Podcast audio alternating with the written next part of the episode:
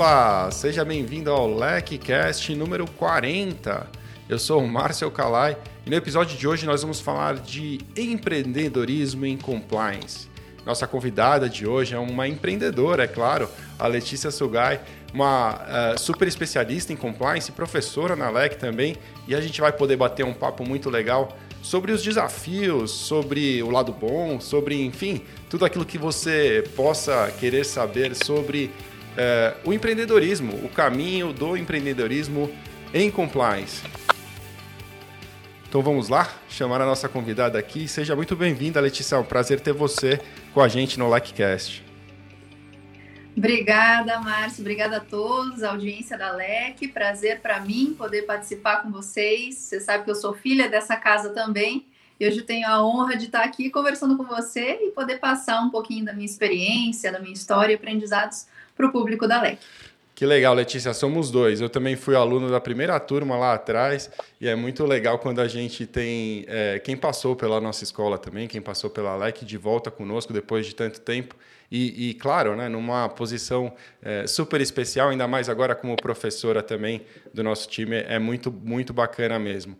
O nosso desafio aqui hoje, como eu dizia, é falar sobre o empreendedorismo e quando veio essa pauta eu pensei logo em você, porque te acompanho nas mídias sociais, vejo suas publicações no Instagram principalmente, e sei que você tem várias iniciativas diferentes. A gente já vai chegar lá, eu quero que você conte um pouco sobre tudo isso que você criou até aqui e os planos para o futuro também. E eu queria começar, na verdade, te perguntando o que é empreender. Né? É, a gente no LecCast tem essa mania de partir do das coisas mais óbvias, das coisas mais básicas, para que todos estejam na mesma página, mas é, especialmente em relação ao empreendedorismo, a gente percebe que existe é, muita, muita divergência sobre isso. Quer dizer, cada um tem uma, uma acepção, cada um tem uma visão específica sobre o que é empreender, e eu queria saber qual é a sua. Pessoal, então eu vejo dois grandes caminhos aqui para o que é empreender, um caminho e uma visão tradicional, na qual a gente está acostumada de superar e resolver desafios. Então, na nossa vida pessoal e profissional, existem diversos obstáculos a serem superados todos os dias. E às vezes essa concepção de empreender é atrelada a grandes projetos, a grandes realizações ou a ter um CNPJ mas tem muita gente que é empreendedor da própria vida. Não tem o pessoal que coloca, Márcio, como cargo CEO da própria vida? Sem dúvida. Isso já é, não é? Um empreendimento? Sem dúvida. E é. o que eu vejo hoje, desculpe, o que eu não, vejo hoje, acompanhando até alguns futuristas, né, o pessoal que olha aí para o futuro do mercado e dos negócios, é que existe esse olhar para fora do empreendedorismo. Então, o que o mercado está, pelo que o mercado está passando, do que ele está demandando. Então, venha com uma solução empreendedora, inovadora para resolver determinada dor. Mas em função de todo esse momento, esse LecCast tem sido gravado aqui em meio à pandemia, também existem muitas buscas e um retorno para dentro de si, um empreendedorismo de dentro para fora, e não do que o ambiente te condiciona para então você buscar uma solução. Então, é aquilo que vem da sua natureza, de dentro de você, aquilo que você ama fazer, o que você gosta, o que o mundo te paga, no que você é bom fazendo. Isso também pode ser um tipo de empreendedorismo, na minha opinião. Então, existem essas duas grandes motivações: do ambiente para você, mas de você também querer produzir e entregar algo melhor para essa sociedade. Eu concordo plenamente com você, eu penso exatamente da mesma forma. Gosto muito de acreditar que o empreendedor é aquela pessoa que tem uma visão sobre o mundo e aquela visão ele quer transformar o mundo naquilo que ele viu. Ele quer solucionar problemas de acordo com aquilo que ele idealizou e, e isso é um pensamento empreendedor e não concordo plenamente, não necessariamente isso exige um CNPJ é, ou muitos outros requisitos. E, e até é, um, algo que eu vi recentemente que fez muito sentido para mim é pensar no empreendedorismo como um estado e não necessariamente como uma profissão ou como uma identificação. Sou empreendedor. Não necessariamente. Muitas vezes o empreendedor ele está num momento empresário, ele está ali é, vendo o pagamento de impostos, ele está vendo a gestão da sua, uh, da sua equipe, ele está fazendo trabalhos administrativos e está tudo bem. Ele não vai estar sempre no pensamento empreendedor de transformar o universo ao redor dele, mas Eu acho que é por isso que é legal a gente falar em estar no momento empreendedor ou, ou ter um pensamento empreendedor em determinadas situações. E aí, é, para ilustrar, né, como, como eu falei logo no início do, do, episódio aqui, você tem uma jornada super interessante nesse empreendedorismo. Eu queria que você contasse um pouquinho como foi, né? Como foi o seu caminho na sua jornada no empreendedorismo até aqui e, e o que você se dedica a fazer hoje. Obrigada por me oportunizar a falar um pouquinho dessa história, que, embora seja curta, né, eu tenho 10 anos aí de carreira profissional desde formada, mas já tem montanhas russas aí no meio disso tudo. Então, pessoal, eu vim da área de gestão, né, minha formação é em administração. Então, lá desde a época da faculdade, eu já tinha essa faísca aqui dentro de mim, querendo fazer alguma coisa, querendo ter o meu próprio negócio. Sempre fui uma pessoa muito temperamental, então sou meio difícil de obedecer, às vezes, muitas coisas e reconheço essa fragilidade que tenho tentado trabalhar também. Então, desde os tempos de estudo, mesmo na escola, eu queria exercer essa diferença, ter esse protagonismo. Quando eu tive a primeira oportunidade, eu abracei. Então, quando eu me formei, me formei ali em gestão, fui gerenciar já um escritório, então tive essa sorte também de meu primeiro trabalho já me colocar numa posição de decisão, de ter que olhar mais estrategicamente para a coisa toda. E aí, dois anos depois de formada, eu já tive uma primeira oportunidade. Então, na época, eu tinha três chefes que eram advogados, eu estava como gerente de um escritório de advocacia, por isso Muita gente às vezes até pensa que eu do, sou do ramo jurídico. E dois deles me chamaram para fazer um negócio no ramo de consultoria. E eu ainda não estava muito segura, porque como eu era mais jovem, tinha pouco tempo de, de carreira, de formação, a gente que é dessa área sempre pensa, nosso sonho também, do outro lado do empreendedorismo, é ser um, um CEO, né, uma diretora de uma grande empresa. Então, ficava ali entre a cruz e a espada, às vezes, será que vou? E se não der certo? E meu Deus do céu, e todos os medos que existem por trás desse empreendedorismo pro forma, digamos assim, de abrir um CNPJ mesmo, né, não do empreendedorismo da vida, que a gente tenta todos os dias superar esses desafios. Mas aí eu decidi e fui. Então começou essa nesse momento em 2014 a minha jornada verdadeira de empreendedorismo, com essa primeira consultoria já na área de prestação de serviços e fui gostando, fui me adaptando, me desafiava a fazer a parte comercial, de prospecção, de atendimento aos clientes. E como qualquer carreira empreendedora tem altos e baixos, em certo momento eu tive uma desavença com essa pessoa, que era minha sócia da época, e resolvi seguir minha carreira sozinha, fazendo o que eu queria mesmo fazer. Cheguei até a LEC em 2016, porque já trabalhava timidamente com compliance e falei: e agora, como é que eu vou usar esse instrumento a meu favor nessa conciliação de trabalho, que eu preciso também ser remunerada para fazer, e de fazer do jeito que eu gostaria, que é empreendendo, estando à frente do meu negócio. Então, na época, o tema ainda era é, relativamente, muito menos, na verdade, falado do que hoje em dia. Né? Eu tive a sorte de poder encontrar uma escola que já ministrava esses assuntos na época, porque eu tive muita dificuldade de encontrar onde me capacitar. Aí fui para São Paulo, na época fiz o curso presencial, fiquei algumas semanas lá, fiz outros cursos também com vocês e voltei para Curitiba e pensei, e agora? O que, que eu vou fazer? Né, vou procurar um emprego nessa área ou vou montar um negócio e tentar vender compliance para os outros? E como eu já estava acostumada a ter o meu próprio negócio, sou essa pessoa de cabeça dura, às vezes falei, não sei se vou conseguir me adaptar de novo a esse mundo corporativo. Claro que eu conseguiria, eu acho, né? Mas eu preferi talvez seguir no caminho mais difícil em termos de jornada, mas mais fácil para mim naquele momento. E aí eu abri a primeira consultoria na área de compliance mesmo, em início de 2017. E isso foi então me mostrando outras formas, porque eu estava sozinha, né? Nos meus outros trabalhos eu tinha gente junto, bastante equipe trabalhando e dando apoio, e ali não, era eu e eu mesma e o mundo para eu tentar explorar. Então foram surgindo essas oportunidades, foi muito tempo de plantio, de rega para florescer e aí colher né, e persistir, entender que esses resultados não vêm no curto prazo, eles precisam de paciência, perseverança, determinação.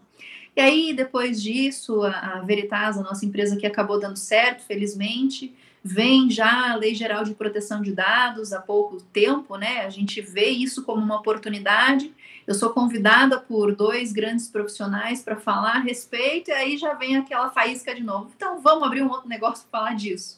É para não misturar marca, posicionamento, como a gente vai fazer a venda desses produtos e nem equipe. Então, hoje, Márcio, falando assim de compliance, né, essas são as minhas duas iniciativas privadas às quais eu me dedico, empreendo em outros segmentos, e também em 2017 para 2018, nessa né, caminhada que eu fazia para buscar disseminar o tema de compliance, principalmente aqui no nosso estado, na região sul, é, a gente percebeu como esse tema era carente ainda de conhecimento das empresas. E aí, de novo, vem essa vontade de fazer acontecer, nasce o Instituto Paranaense de Compliance, o IPACOM, e com essa mesma, não é uma iniciativa privada, né, terceiro setor, enfim, mas com essa mesma pegada e esse mesmo objetivo, também em 2019 eu fundei um movimento que se chama Integridade Sempre Vale a Pena, para buscar capilarizar um pouco mais a questão do compliance para além das fronteiras de CNPJ, como a gente falou, que cada indivíduo entenda a sua responsabilidade nessa construção e nesse processo de transformação de intervenção social, que é uma iniciativa de conformidade. Desculpa, me estendi um pouquinho, mas Imagina. basicamente a jornada é essa. Isso é muito resumido até para te falar a verdade, viu, Letícia? Eu tenho certeza, porque quem também, eu também me sinto muitas vezes nesse papel, já é, mesmo na LEC, né, quando nós assumi, quando eu decidi entrar na LEC em 2015, também tomei a decisão de me tornar é, puramente um empreendedor. É, acho que todo advogado de certa forma tem uma veia empreendedora e eu fui esse advogado durante muito tempo, mas ouvindo a sua jornada ainda de forma bastante resumida, eu tenho certeza que você pulou muitos obstáculos e eu vou depois te perguntar mais sobre eles. Eu quero saber sobre os desafios mesmo que você viveu, porque eu acho muito legal algumas coisas que você colocou em relação a isso: paciência, muita construção, muito plantio para colher os frutos, porque eu vejo hoje em algumas pessoas um imediatismo é, preocupante, que realmente é um obstáculo muito grande para alcançar o sucesso. Quem tem um pensamento empreendedor e quer realmente seguir uma jornada, jornada como essa, vai ter que ter muita resiliência e muita paciência. As coisas não acontecem imediatamente e você realmente precisa ter, ser resiliente, seguir em frente, continuar para poder alcançar resultados efetivos, mas eles chegam e quando chegam realmente é, é muito gratificante, é muito bacana. Para quem não está nesse ramo pensando especificamente em abrir um CNPJ, como nós falamos nessa formalização né, da, de uma pessoa jurídica, mas pelo contrário decidiu, vamos supor a Letícia lá do começo, se ela tivesse tomado a decisão eh, de ir para o rumo corporativo, assumir uma gerência, quem sabe uma diretoria de compliance, esse caminho, dificilmente não seria mais a Letícia, continuaria tendo esse mesmo pensamento empreendedor, mas dentro de uma corporação. Então eu me pergunto muitas vezes e queria te perguntar como que é, você encara isso? Quer dizer, um empregado, né? Ele pode ter um pensamento empreendedor? Com certeza, a gente está considerando aqui o empreender enquanto disruptir, enquanto inovar, e de novo, não nessas questões grandiosas, filosóficas, que são discutidas por grandes empresários no nosso país. O Brasil é feito de dificuldades, de adversidades burocráticas, regulatórias, tributárias inúmeras. E nós estamos aqui para tentar prover essas soluções. Então, dentro de um ambiente corporativo, Márcio, eu vejo que às vezes existem até outros obstáculos, não mais nem menos, mas diferentes de uma jornada empreendedora como a que eu resolvi seguir, por exemplo. A diversidade cultural das pessoas dentro de uma empresa, dependendo da característica que ela tem, ah, os desafios de pressões e cobranças extremas todos os dias, né? Eu não sofro isso, uma vez que hoje estou à frente do negócio e busco que isso também não seja estendido para quem trabalha comigo. Claro. Então eu vejo que entendendo o empreendedorismo como vamos superar desafios, vamos tentar pensar em formas melhores de fazer aquilo que já estava sendo feito anteriormente, a gente não vai resolver problemas complexos com soluções simples. E as, uh, as dificuldades que nós temos hoje de resolução, especialmente em compliance, são cada vez mais complexas. São zonas cada vez mais cinzentas, de difícil tomada de decisão, em função desse requinte que a própria sociedade vai buscando, vai evoluindo. Então eu vejo que sim, não é um impeditivo você fazer parte de uma jornada corporativa e empreender dentro da sua própria capacidade, dentro dos limites que você tem, buscando ajudar os colegas, buscando trazer soluções diferentes. E isso, esse empreendedorismo, até estou pensando nesse momento, agora nessa resposta, poderia ser um, uma aferição de um RH, de um DP, né, de um desenvolvimento humano, que for, em relação à avaliação de desempenho dessas pessoas, o quanto você traz ideias novas para resolver problemas antigos, o quanto você contribui aqui para a evolução desse ambiente, não só da empresa, mas da sua área, dos seus colegas, a sua própria.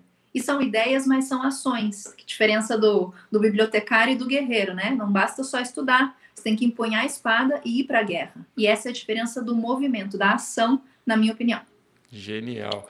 É verdade, é, você tem toda a razão. E, e se a gente parar para pensar um pouquinho, né, o, o, profissional de compliance dentro de uma corporação que tem como compromisso, entre outros tantos, transformar a cultura de um ambiente ao redor dele, é, para que negócios sejam feitos de forma íntegra e muitas vezes de uma forma bastante diferente da qual eram feitos no passado, naquela mesma organização, ele precisa ter um pensamento empreendedor para alcançar o sucesso. Ele precisa acreditar que ele é capaz, que ele tem uma visão daquela empresa naquele cenário e que ele é capaz de transformar aquele universo ao redor dele. Então, é, me parece até inevitável para o profissional de compliance que ele tenha, de certa forma, um pensamento empreendedor nesse sentido de transformação. Transformar cultura é difícil, não é algo fácil, não acontece rápido, precisa de resiliência, resiliência e você precisa ter é, a coragem de, de acreditar que você é capaz, empunhar a espada e ir para a guerra, como foi dito, né? na verdade, é, em, em prol dessa transformação. Você vai ter que ser um agente de transformação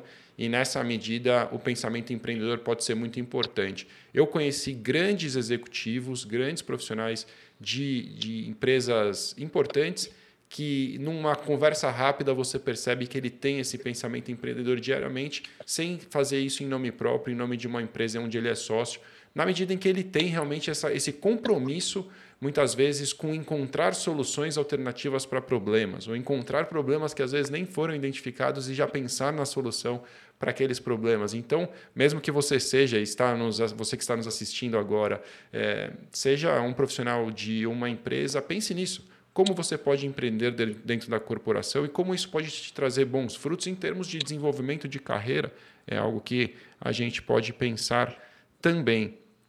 Aí eu queria te perguntar, é, você tocou muito nas, nos desafios, nas dificuldades, que cada um tem as suas, é claro. Né? O, o empreendedor na pessoa jurídica vai ter os desafios próprios dele e na, na, dentro de uma empresa são outros desafios. Mas eu queria saber sobre você, quais foram os, os maiores dificuldades que você enfrentou, é, porque a gente sabe que nem tudo é, é, é só alegria, né? O que, que foi difícil para você para começar realmente a empreender? É, bom, vou começar do contrário, falar do que foi fácil, que foi 1% e os 99% difíceis. Né? Dizem que é suor, persistência e só o resto são os louros que a gente colhe. Faz parte também, mas essa coisa de rede social não permite, às vezes, ver aprofundadamente a, a realidade do que está por trás de cada post que a gente para para escrever. Então, o que contou a meu favor foi essa insatisfação e até linkando com algumas dessas perguntas que você fez anteriormente, esse espírito de querer transformar, querer ajudar genuinamente e sair desse comodismo de que, poxa, eu vejo que essa ferramenta aqui é super arcaica, é difícil de mexer, mas tudo bem, é o que tem para hoje. Empreender também é olhar de que forma isso pode ser melhorado.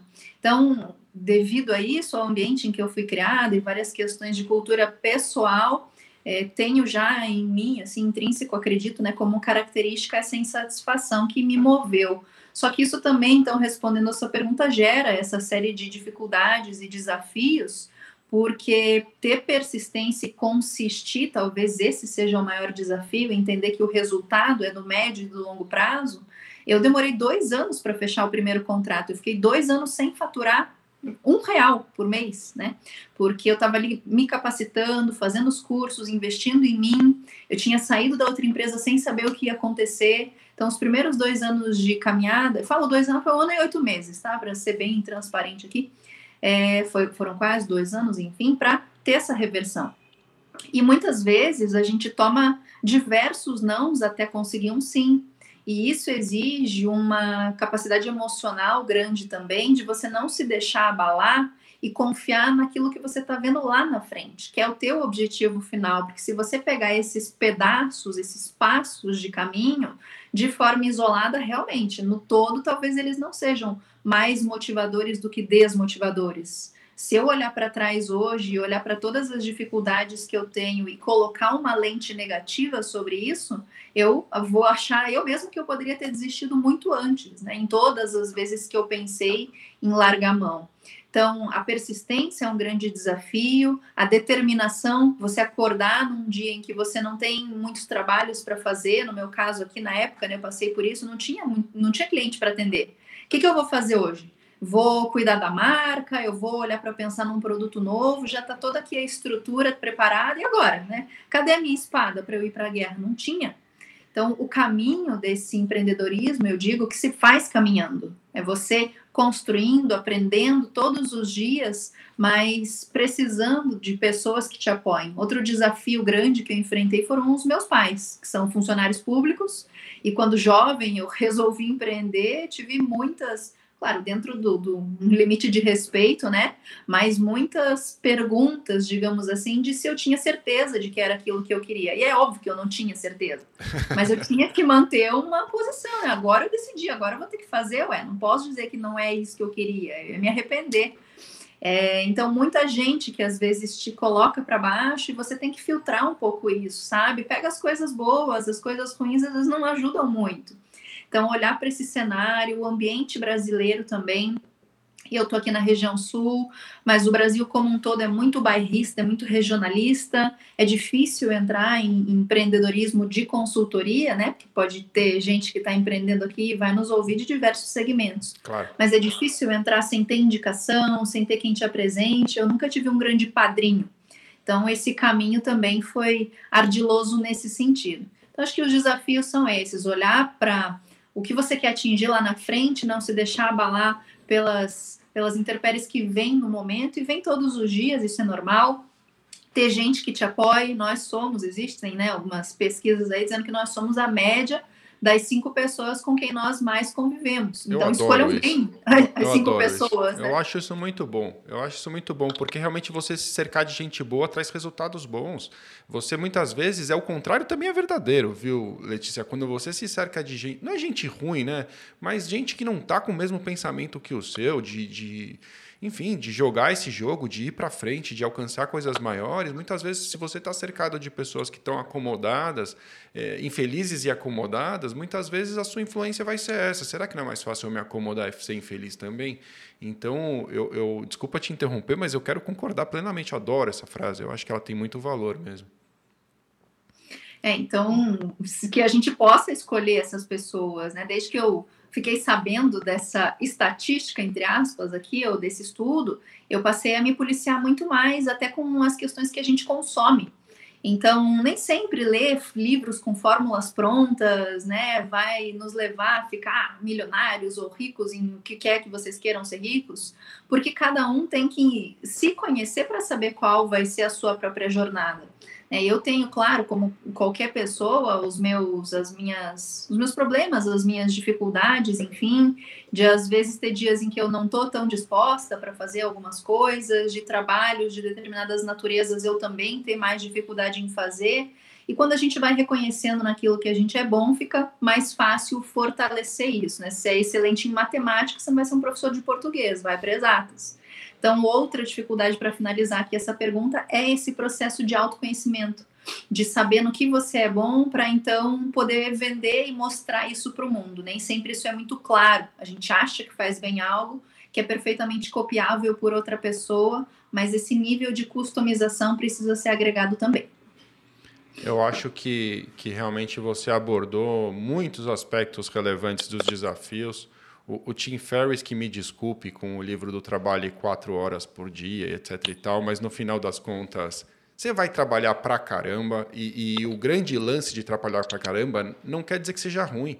Você tem, se você trabalhar com alguma coisa que você faria de graça, é, que eu tenho prazer de poder falar que esse é o meu cenário, eu faria exatamente a mesma coisa que eu faço hoje sem receber um real. É claro, se eu tivesse outra forma de viver é, para arcar com, com o que precisa ser arcado com as despesas, mas eu, o que eu faço hoje eu faria de graça. E isso é, não faz com que eu não me canse nunca. Eu nunca estou cansado para fazer a gravação de um LikeCast tão legal como esse que a gente está fazendo hoje. Eu nunca estou cansado para apresentar compliance para as pessoas, para fazer a nossa comunidade de compliance crescer, porque é isso que eu gosto de fazer. Então, é, é isso que o, desafio está realmente em escolher o caminho correto, aquilo que faça bem para você e não escolher um caminho simplesmente pelo retorno financeiro, porque daí as chances de sucesso diminuem bastante. Né? Eu acho que isso é importante. E se eu pudesse acrescentar alguma coisa sobre superar desafios no empreendedorismo, eu acho que um pensamento muito importante é você não ser perfeccionista, você não, não ter medo da derrota, não ter medo de errar. E, e como a Letícia bem colocou, você precisa fazer, fazer, fazer e fazer muito, testar. É, eu aprendi ao longo desses últimos anos que, ao invés de ter medo da derrota ou vergonha da derrota, eu passei a amar as minhas derrotas. Quando eu tomo uma decisão equivocada, eu quero é, aprender muito com ela. Quando eu, quando eu faço algo que não tem tanto sucesso quanto eu imaginava, eu quero entender por que, que não teve tanto sucesso, por que não deu certo. E está tudo bem. E vamos para o próximo assunto. E se essa não deu certo, não dá para ganhar todas você vai ganhar na próxima, porque você vai aprender demais. E eu acho que empreendedorismo tem muito disso, tem muito de testar e de pôr em prática. É, como diz o, o, Gary Vee, que eu não gosto, que eu não canso de repetir, eu adoro esse cara, eu acho ele fantástico. É, muita agilidade no micro e paciência no macro. Não adianta você é, achar que vai transformar tudo rápido, mas muita agilidade, muita execução, fazer tudo que tiver seu alcance para realmente ver a coisa acontecer e aí você vai saber o que funciona, o que não funciona para você. Eu queria trazer, a gente seguindo nessa linha das dificuldades do empreendedorismo, eu queria muito trazer o assunto para o lado do fato de você ser uma empreendedora. Então, eu queria te perguntar se você acredita que a mulher tem dificuldades adicionais para empreender aqui no Brasil? Não só no Brasil, mas em diversos países, né? Se a gente olhar aí as estatísticas, menos de 30% dos parlamentares ou de quem legisla no mundo inteiro, nos 195 países do mundo, são homens. Ou menos de 30% são mulheres, perdão, né? Quase 70% são homens. Então a gente reflete isso no ambiente corporativo e não vai ser muito diferente. Então, por isso que o pilar de diversidade e inclusão tem sido tão comentado hoje em dia, não só em relação às minorias de gênero, mas diversas outras. Então, eu vejo que não é em relação às condições re regulatórias, burocráticas, legais, Márcio, mas em relação ao que o ambiente cultural é, criou como viés cognitivo na nossa sociedade, né? Do líder paternal, das características do masculino sendo valorizadas no ambiente corporativo, atrelando o empreendedorismo mais a essa minha área, o espírito da competição e não da cooperação, do embate, né, e não desse olhar para o grupo. Então, essa é uma era, na minha visão, em que a gente está disruptindo algumas dessas questões para entender os aspectos do feminino e valorizá-los em caracteres de liderança. A gente já vê, inclusive, líderes da nossa área de compliance endossando e reforçando cada vez mais a importância da inclusão, nesse caso aqui da mulher, mas de diversas outras minorias, como eu falei. Então, acho que sim, existem mais desafios, até por conta desses vieses que nós mesmos colocamos sobre nós. Não me excluo disso, sou uma pessoa que, quando vou fazer uma reunião com um determinado perfil de cliente, sei que eu tenho que levar alguém de determinado perfil comigo junto, porque já passei por inúmeras, passei passo, né? Por inúmeras piadas, colocações é, deselegantes, né? Ou infelizes que ouço não só de homens, mas de mulheres, e a gente tem que é, não, como a gente falou ali, né, olhar para isso e ficar na teoria, mas empunhar e buscar educar essas pessoas também. Eu vejo então que tem essas dificuldades que o ambiente nos gera em relação a outros homens e a outras mulheres que criam esse estigma e as próprias empreendedoras que às vezes duvidam do seu papel. E independente de você ser homem ou mulher, é preciso que, se está olhando para uma carreira empreendedora, exerça o seu protagonismo. E não tenha medo de ser quem você é. Eu costumo brincar que no início da minha carreira, quando eu comecei a trabalhar naquele escritório, eu usava roupas sóbrias, né? Só usava marrom, cinza, preto e branco. E eu gosto de cores alegres, e aí aos pouquinhos eu fui tendo mais liberdade, me assumindo como eu sou. Eu brinco que hoje os clientes que me contratam sabem do meu estilo, que é um pouquinho mais descolado, despojado às vezes. Eu uso pulseira de bolinha assim, não tenho problema nenhum com isso, porque os símbolos têm significados para mim e fazem parte da minha cultura. Só que muitas vezes, não só mulheres, mas homens também enfrentam essas dificuldades no ambiente corporativo de poderem ser quem são de verdade. E esses aspectos do feminino que não foram valorizados até então no nosso mundo corporativo e hoje passam a ter mais luz nesse ambiente, né? Agora sim tem mais vez, mas eu no início mesmo, sempre na, naquele jeito, né, naquela aparência física, aos poucos fui soltando. Hoje em dia ainda não tenho coragem de, por exemplo, fazer uma reunião de tênis, ou de sapato baixo. Eu faço. Ainda tem esse... Você faz, né? Mas de salto alto você não poderia também. Eu poderia, não sei. Talvez Mas pudesse. A gente, que... né? é. a gente tem que ser disruptivo aqui, né? É, no fundo, você sabe, Letícia, eu acho que assim, duas coisas muito importantes que você falou e que, que eu gostaria de, de tocar também. É, primeiro, assim, é, eu fico muito feliz na Alec que as mulheres são maioria. É, eu adoro trabalhar com as mulheres que estão na LEC, assim, acho que nós temos um time fortíssimo. Por lá, a Daniela, minha sócia, uma excelente profissional, é, gerentes, a gente tem, enfim, o time é grande e, e, a gente percebe que no compliance existe um apreço importante das mulheres também, é, um, um, interesse das mulheres é, ligeiramente é, um pouco maior, né, ali que que os homens até, né? Então, em termos de procura por cursos, as mulheres já são maioria. Nas empresas, nos departamentos, a gente percebe que isso acontece também. Mas é curioso, para não dizer um termo pior, né, que a gente perceba que nos cargos de gestão isso não se repita. Né? É uma pena que muitas vezes o crescimento do, da carreira dessas mulheres em algumas organizações fique travado por pensamentos antigos, enfim, por coisas que a gente tem que deixar para trás. Né?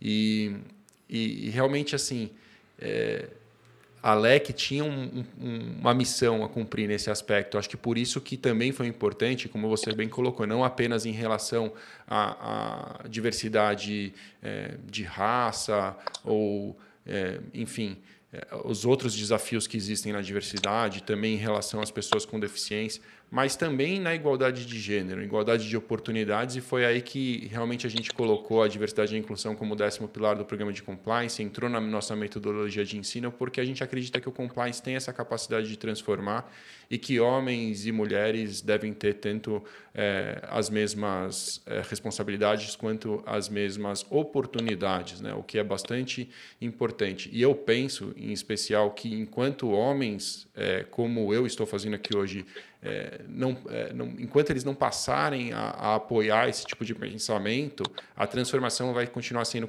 ainda muito, muito lenta. Né? Quando as mulheres defendem essa bandeira, ainda há quem diga que é mimimi ou qualquer outra bobagem, né?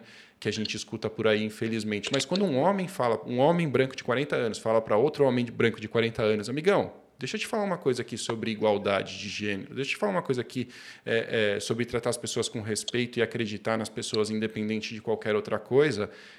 Eles param para pensar. É muito curioso isso, né? Você, a, a gente cumpre um papel que é super simples de cumprir se você tem essa convicção, assim como eu tenho e, e eu tenho certeza que eu não estou sozinho nessa, de que homens e mulheres devem ter as mesmas responsabilidades e oportunidades e remuneração condizente se fazem a mesma função, é, você tem um compromisso, sim, de propagar essa mensagem, porque é, existe um uh, entendimento, muitas vezes, mais claro quando essa mensagem vem também de um homem. Então, pense nisso aí, você que está nos ouvindo agora. Qual é o seu papel nessa, nesse ponto aí? O que você pode fazer para que mulheres não tenham dificuldades adicionais para empreender, por exemplo?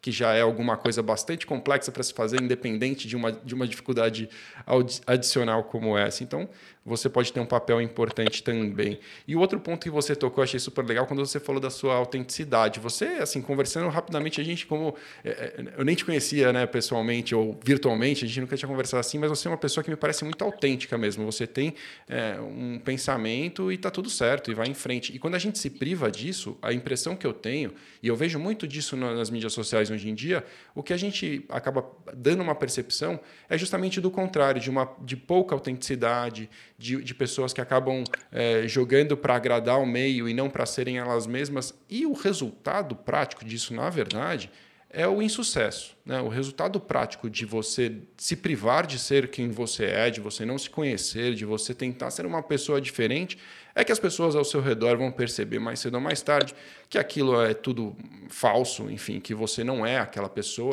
Então, é, as chances de sucesso diminuem bastante. Então, acho legal demais esse pensamento, acho importante, acho que isso pode ajudar muito quem está nos ouvindo. Se você é, se esconde muitas vezes para poder agradar o meio ao seu redor, pense bem se é isso mesmo que você quer para o seu futuro, pense mesmo se é isso que vai lhe trazer resultados efetivos mesmo. Né?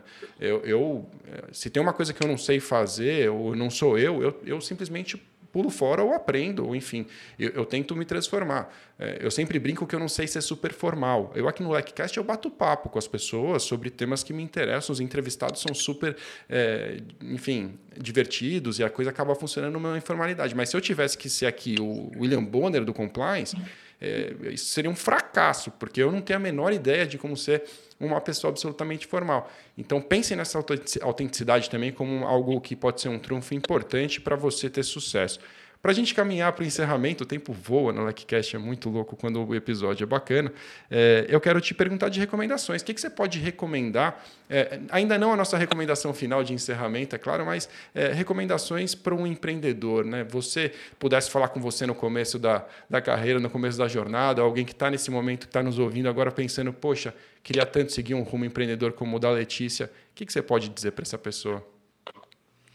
Hum, você só vai saber se você tentar. Então, vamos parar de ficar só imaginando ou admirando, não que seja ruim, né? Não estou dando uma conotação negativa para isso, mas vamos tentar fazer a nossa jornada também. E vocês têm provavelmente condições para fazer isso em um ambiente controlado de temperatura e pressão, digamos assim, né? Que permita erros, que permita refação de trabalhos, né? Vamos empreender eu, por exemplo, fui tentar plantar algumas coisas aqui esses dias. Pô, é uma coisa totalmente nova para mim, de, difícil administração, difícil manutenção em hábitos e persistência, né? Claro, um exemplo muito banal aqui, mas criar produtos, criar serviços. Eu, na área de compliance, toda vez fico olhando para os frameworks e pensando, mas dá para mudar isso daqui? Será, né? Será que muda esse pilar com outro? Será que um framework para fazer risco diferente desse não seria melhor? E aí eu sempre penso em fazer pesquisa e vamos conversar com o mercado, ver o que eles acham e criar uma coisa nova.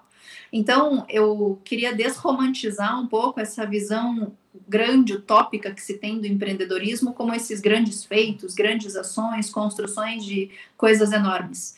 E olhar para o empreendedorismo de vocês do dia a dia, desde para quem está indo né, para algum lugar aí, pegar um caminho diferente nessa rota e ver o que, que vai dar e aprender a lidar um pouquinho melhor com essas surpresas que acontecem, porque os elementos surpresa são diversos, e se preparar emocionalmente. Se eu pudesse dar esse conselho para mim de 10 anos atrás, eu diria estruture tua psique para o que vem por aí, porque os desafios emocionais são grandes também em termos de lidar com essa complexidade de pessoas, entender que esses cenários são diferentes, comece nessa caminhada aí de se conhecer para não se permitir tolher por ambientes opressores ou por pessoas que também queiram cortar as nossas asas. A gente está aqui para voar, fazer o que a gente gosta e ser feliz. E se empreender é uma forma de vocês fazerem isso, eu espero que vocês possam começar aí de maneira mais tímida ou não, mas que vejam que não tem nenhum bicho de sete cabeças. É trabalho duro, persistência e dedicação.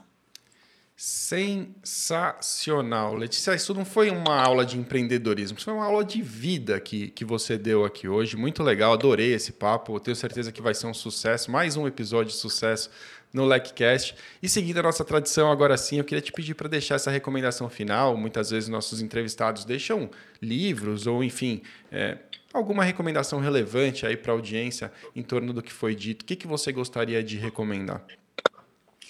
É, livros são clássicos, né? Eu poderia dar algumas recomendações também, não tão concernentes a esse tema empreendedor, porque eu acho que a, a visão tangencial do empreendedorismo é tão importante quanto esses livros que trazem fórmulas prontas. Eu não sou muito fã desses grandes arquétipos, porque eu entendo que cada um tem a sua própria caminhada e vai construí-la com seus louros da mesma forma como esses grandes clássicos. Então, um livro que eu vou recomendar, foi o único livro que Steve Jobs também recomendou ali na sua morte, chama-se A Autobiografia de um Yogi. É totalmente diferente, talvez, do que se espere, mas ele fala sobre a jornada desse yogi e de, de essa pessoa, né, para quem não sabe aí, é uma pessoa que pratica yoga, essa filosofia milenária indiana, e ele traz uma série de lições para serem aprendidas e sendo um pouquinho mais contemporânea, um seriado do Netflix chamado Die Pourcent, francês, são agentes que agenciam atores franceses e nesse âmbito das artes é preciso toda hora inventar, criar soluções, ser inovador, ser disruptivo, porque os desafios são rápidos, são novos, assim como os que a gente enfrenta em compliance. Então, fica aqui essa recomendação também, acho que pouco tradicional, mas que eu tenho aprendido muito com esse seriado também. Qual é o nome? Desculpa, eu não, não conheço, não assisti, quero pôr na minha fila aqui. Em francês ele é 10% ou 10%, que é 10%. a comissão que os agentes dos atores e atrizes costumam receber. Que legal. Putz, eu estava precisando muito de um seriado novo, acabei de encontrar. Obrigado, Letícia, por isso e pela entrevista que foi muito legal. Foi um prazer te receber aqui. Se as pessoas quiserem te encontrar, um caminho fácil, talvez por onde? LinkedIn, Instagram? Todas, todas as redes são iguais, né? Arroba Letícia Sugai, com I no final, S-U-G-A-I. E meu site pessoal também, para quem quiser ver alguns conteúdos, né, artigos que eu escrevo, enfim, leticiasugai.com. Então, LinkedIn, Instagram, Facebook também tem, né? Site pessoal tem lá mensagem para tomar um chá, porque café eu não tomo, então fiquem à vontade para a gente bater um papo. E eu agradeço também, Márcio, é um prazer poder participar aqui a LEC é a maior comunidade de compliance da América Latina já, né? Ou eu, olha, já. eu vou te falar, existe um dilema sobre maior do mundo ou não, porque ninguém sabe exatamente em números oficiais qual é a maior comunidade de compliance do mundo, mas eu duvido realmente que a gente tenha no mundo alguma comunidade parecida com a da LEC, porque é, realmente colocar mais de 100 mil pessoas em torno disso, né, recebendo conteúdos quase que é, diariamente ou semanalmente, com toda certeza, é, é, algo bastante especial. Realmente foi uma construção que não teria acontecido em outros lugares. Eu acho que isso é coisa do Brasil mesmo, né? desse país continental que nós temos com tanta gente boa e que realmente pôde criar uma comunidade tão grande. É, Letícia, foi demais. Obrigado mesmo. Espero que a gente possa fazer outras vezes. Valeu, viu? Obrigada. Até a próxima, pessoal. Até. E se você quiser saber mais sobre compliance, você pode acessar o site da LEC em LEC com.br Lá você encontra materiais gratuitos para download, nós temos e-books, enfim, muita coisa bacana por lá. Outra coisa que você pode fazer se você tem um amigo ou uma amiga empreendedor, empreendedora, encaminhe esse episódio também para que ele possa escutar ou ela possa escutar e dessa forma saber como superar os desafios de, do empreendedorismo em compliance. Tá bom? Valeu!